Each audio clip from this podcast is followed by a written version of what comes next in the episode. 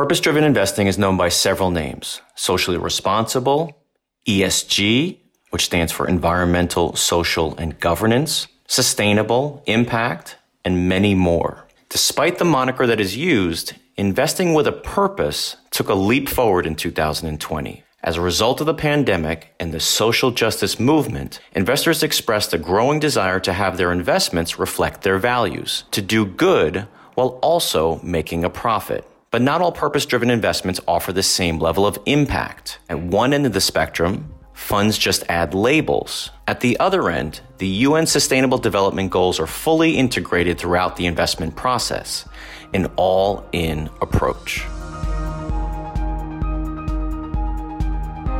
Hi, everybody, and welcome to The Pulse, where we cover trends in the economy, markets, and asset allocation for long term investors. I'm Matt Palazzolo. Recently, my colleague Travis Allen, who's a senior investment strategist and national director of purpose driven investments at Bernstein, spoke with Chief Investment Officer of Sustainable Thematic Investing, Dan Roarty, on going all in to achieve long term impact. Dan, uh, thank you for joining us. Your portfolio uh, has been a really big component of the purpose driven asset allocation that we introduced to clients a few years ago.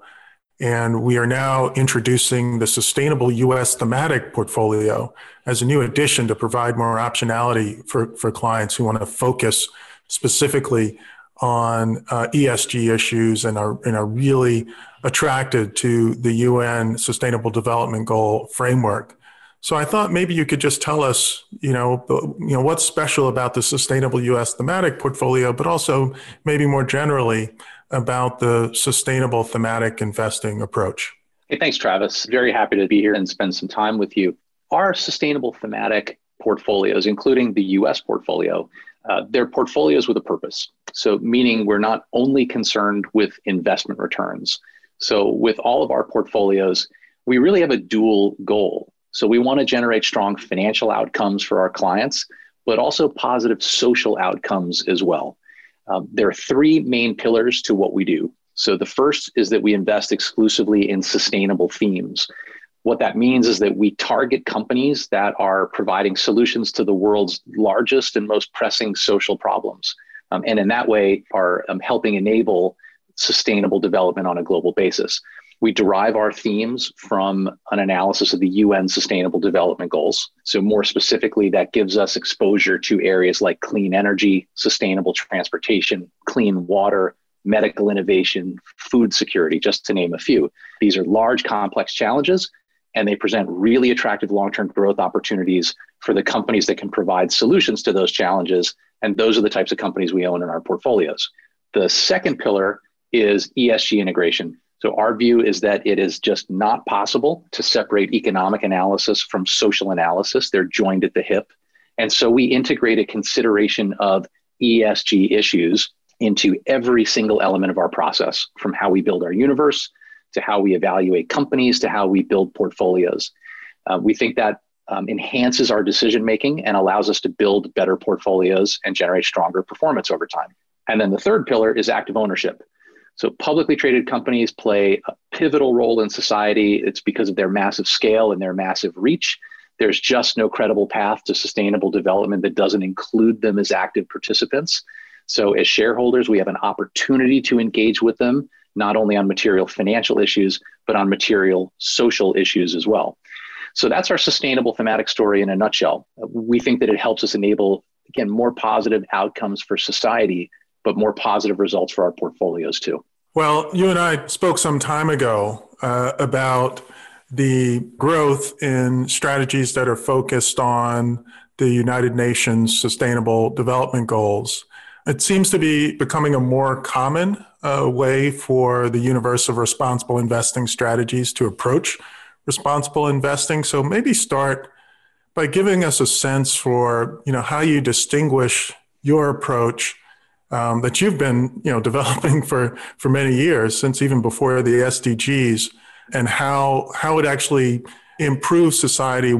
First of all, I think you're exactly right. It's true that we're seeing a lot of new entrants into this space in, in the last few years, and you know some of them are you know, are legitimate and they're they're really interesting strategies. And and then some of them might be a little bit more marketing driven, maybe without quite as much, you know, real horsepower behind them.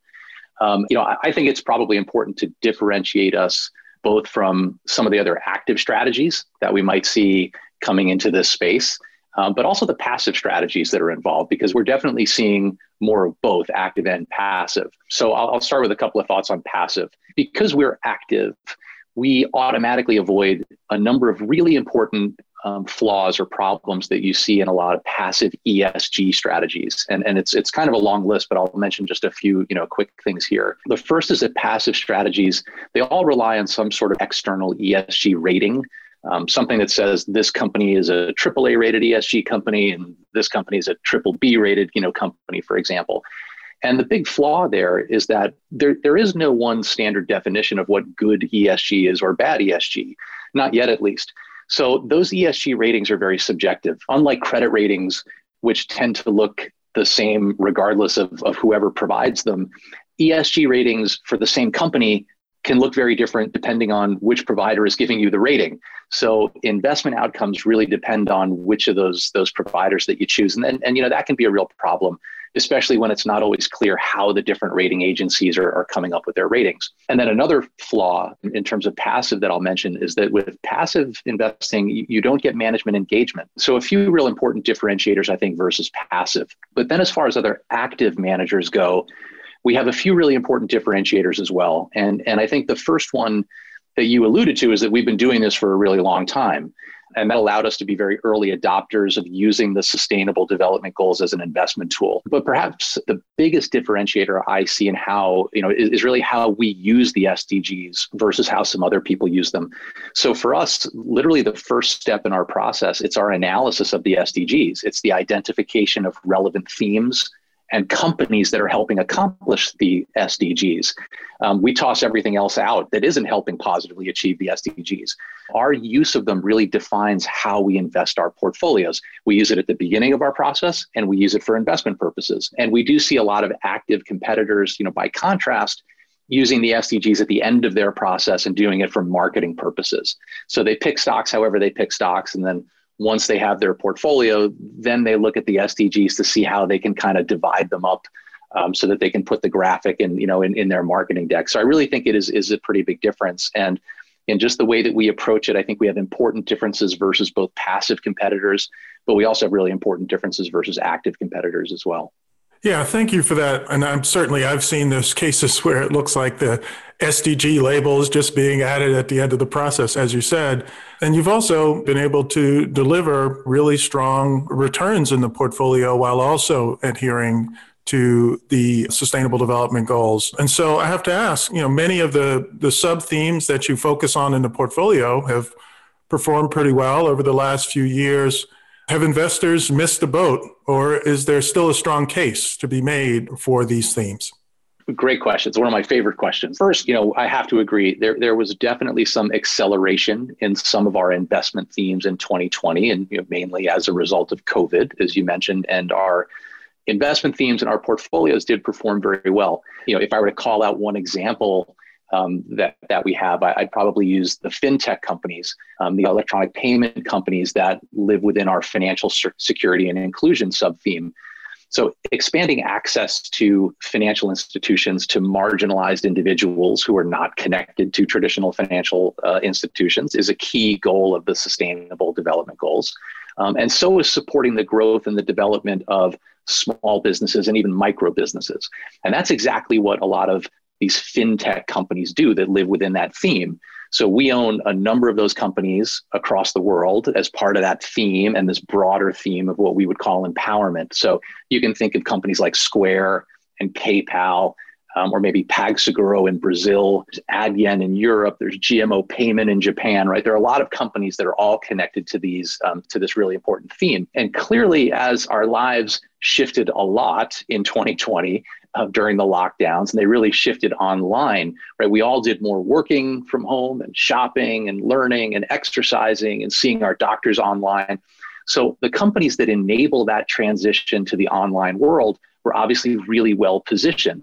So the fintechs and our financial um, inclusion names clearly got a boost from COVID. But it's really important to remember that all of our themes benefit from multi decade tailwinds. We've never been interested in themes that are going to play out over a year or less.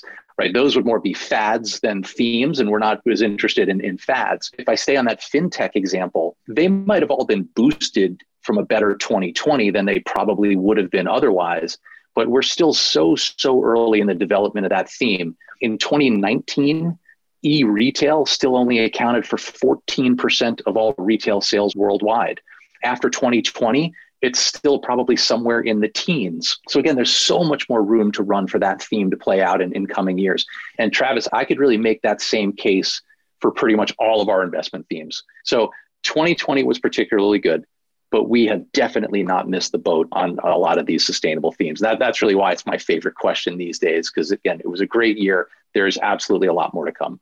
Thank you for that, Dan. And I appreciate you making the, the long term case for the uh, sustainability and responsibility focus of the portfolio. But uh, what about the return opportunity? You know, given that things have gone so well, especially for faster growing companies, so some of whom, of course, are benefiting from these trends, are there still attractive investment opportunities around today? Yeah, another great question. And the answer is yes, there, there absolutely are. Thinking about valuations, you know, they're, they're clearly elevated across the board, right? And, and, it's, and it's not just true for sustainable stocks. And you know, we sort of view it as a reason to be certainly you know somewhat cautious. But I think even at these valuation levels, we definitely have opportunities to generate healthy returns in the portfolios. First, we always have to remember that there are very, very large, powerful long-term growth drivers associated with these themes. So some of these companies can certainly grow into higher current valuations. But you know, there's another, I think, important benefit of investing the way that we do, which is having a multi-themed approach rather than a single themed approach. If you only invest in one narrow theme, valuation levels right they can always get ahead of themselves in that you know more narrow part of the market as, as investors get really really excited but we don't have to invest in only one sector or one theme um, and because we invest across three broader themes of again what we call climate health and empowerment um, and then there are 12 sub themes that sit underneath those. We can always tactically allocate to parts of the market where we do see more reasonable valuations and avoid some of those areas that might be attractive longer term, but maybe where we do see um, valuations as particularly extended today. So I think you know fair observations that valuations are higher today, but it really doesn't dent our ability to generate strong returns. We think you know over certainly over intermediate or longer term periods. Great. So maybe a bit of a transition now, as Dan, as you know, as our listeners may not know, I'm, I'm here in Washington, D.C., where we've had a very, very busy January. And the Biden administration uh, will likely take a very different uh, regulatory approach on issues that are pertinent to your investment approach. And so the question is Is there anything that you are watching really closely that may have an impact on you know positioning decisions within the portfolio yeah so this is clearly an important question when we're thinking about really any portfolio but probably uh, you know especially ours and you know, when I when I think about you know, which way the political winds are blowing here, I, I, would say that by itself, the recent change in the U.S. administration it doesn't fundamentally change the um, opportunity that we see in front of us. It doesn't change the way we think about a lot of sustainable investment themes. Hmm. But the truth is, it, it, does matter who's in charge for how we think about portfolio returns. The change to the Biden administration is clearly a positive development for investors who care about social impact. Within the general category of climate, right off the bat, we rejoined the Paris Accord. Biden revoked the permit for the Keystone Pipeline. He also reversed a number of rollbacks that we had seen on vehicle emission standards. So, from our perspective, themes like cleaner energy and sustainable transportation within climate, right, these are going to be obvious beneficiaries of that. Within the, the broader category of health, he did a number of interesting things as well. We reinstated ties with the World Health Organization and Dr. Fauci, who has become, you know, probably the biggest rock star of 2020, and you know, people just love him. Um, he's going to lead the delegation to the World Health Organization. Biden restored a global health and biodefense directorate back to the National Security Council. Again, the prior administration had removed that position from the National Security Council, so we just put that back. Um, and of course, we implemented a new national mask mandate. All of those things, you know, tell us that that themes like medical innovation and expanding access to quality healthcare right? Those are going to be clear beneficiaries. And then the third of our three themes, we call it empowerment, but it deals a lot with equality and rights. And, and there was a lot of activity, you know, in, in that area as well. Uh, Biden reversed the recent ban on federal agencies and contractors holding diversity and inclusion training, which had been, um, you know, that had gone into effect, I think, at last September. He ended the so called Muslim ban. He restored DACA protections. He revoked a plan to exclude non-citizens from the census. Uh, he extended a moratorium on evictions during, you know, while COVID is happening. So themes related to things like financial inclusion and education and employment, um, you know, those are potential beneficiaries. So there are others, you know, that we could look at where we know there there's going to be some regulatory support, um, even if we didn't see them in day one executive actions. Things like building out sustainable infrastructure um, you know, is, is, is, probably at the top of the list. So, you know, we, are going to need to debate the efficacy of a lot of those moves and, and, and to think about the short term and the long term economic implications of, of what the Biden administration is starting to do. And they are certainly likely to be both positives and, and negatives. But again, I, you know, I think none of those is really going to meaningfully alter the longer term fundamental trajectory of sustainable investment themes. But, you know, in the short term, you know, absolutely we, we are we are going to get a regulatory boost from this new administration that's going to matter i think for the stocks so with that i'm sure you know companies are all paying very close attention to many of the changes that you just highlighted. Maybe we should talk a bit about engagement because engagement as a tool for responsible investors i think is oftentimes overlooked and underappreciated.